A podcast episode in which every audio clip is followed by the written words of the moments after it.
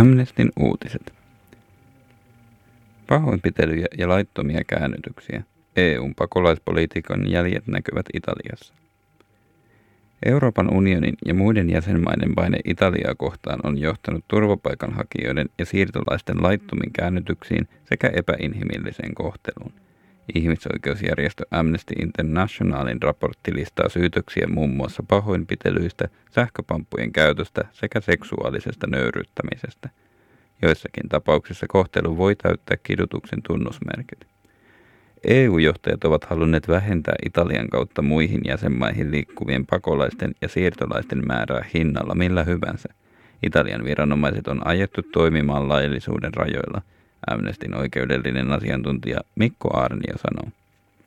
Italian kaltaisiin rajavaltioihin perustetuissa järjestelykeskuksissa pyritään tunnistamaan ja rekisteröimään EUn alueelle saapuneet turvapaikanhakijat ja siirtolaiset ja ottamaan heiltä sormenjäljet. Lisäksi tavoitteena on arvioida kiireellisesti, otetaanko heidän turvapaikkahakemuksensa käsiteltäviksi vai palautetaanko heidät takaisin lähtömaahansa.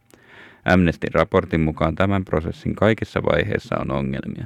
Raportti perustuu yli 170 turvapaikanhakijan ja siirtolaisen haastatteluihin. Euroopan komission luoma järjestelmä velvoittaa Italian ottamaan kaikilta saapujilta sormenjäljet.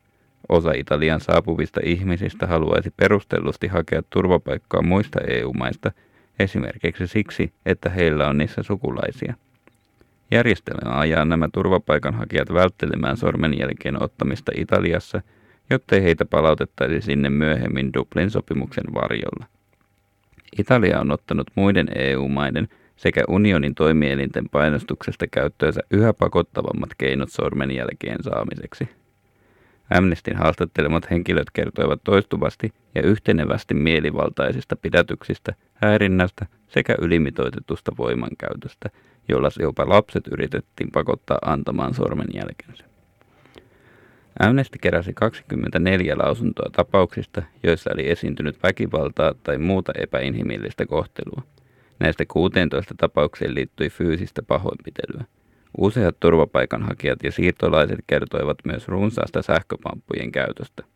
Kaksi haastateltua kertoi, että poliisi oli nöyryttänyt heitä seksuaalisesti ja aiheuttanut kipua heidän sukupuolielimiinsä. Vaikka suurin osa turvapaikanhakijoiden ja siirtolaisten kanssa työskentelevistä poliiseista näyttäisi käyttäytyvän ammattimaisesti, haastattelussa ilmenneet ongelmat herättävät vakavaa huolta. Italia on pyrkinyt kasvattamaan kotimaihinsa palautettavien ihmisten määrää EUn ja muiden jäsenmaiden asettaman paineen alla. Sen mahdollistamiseksi maa on neuvotellut palautussopimuksia vakaviin ihmisoikeusloukkauksiin syyllistyneiden valtioiden kanssa. Euroopan maat eivät voi laistaa kansainvälisen oikeuden asettamista velvollisuuksista.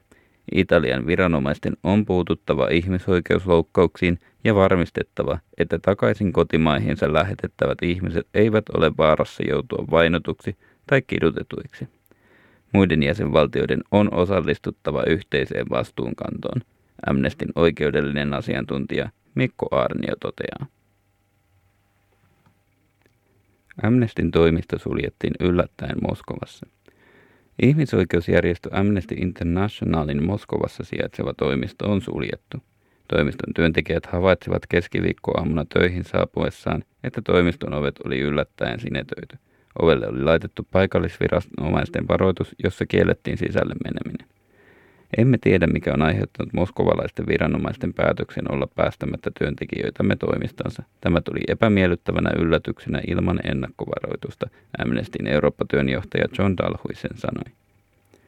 Amnestin työntekijät soittivat paikallisviranomaisten lapussa mainittuun paikallisviranomaisten numeroon selvittääkseen tilanteen. Numerosta ei kuitenkaan vastattu. Helsingin Sanomien mukaan torstai-iltana Reuters kertoi ihmisoikeuskomitean johtaja Mikhail Fedotovin keskustelleen asiasta presidentti Vladimir Putinin kanssa. Vuokrasopimus on täysin ennallaan. Amnesty voi palata toimistonsa lähiaikoina. Putin on asiasta to- tietoinen, Fedotov totesi Reutersin mukaan. Fedotov ei täsmentänyt, milloin tarkalleen ottaen Amnesty pääsee takaisin vuokratiloihinsa. Uutiset luki Turun Amnestin paikallisryhmän puolesta – Matti Koskinen.